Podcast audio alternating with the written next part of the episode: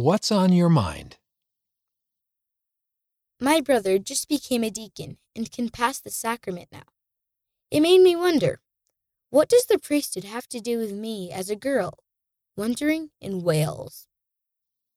Dear Wondering, the priesthood is God's power to bless and help all of his children on earth. That includes you. Boys and men can help others by serving in priesthood offices like deacon or bishop. And girls and women are given priesthood authority to serve in callings like class president in young women or primary teacher. Women and men are equally important in God's plan. No matter who you are, you have a big work to do. The Friend. Here are some ways you could serve in the church. What else can you think of? Be in a young women class presidency. Be a witness for a baptism. Help in the temple baptistry. Go on a full time mission. Be in a Young Women or Relief Society presidency.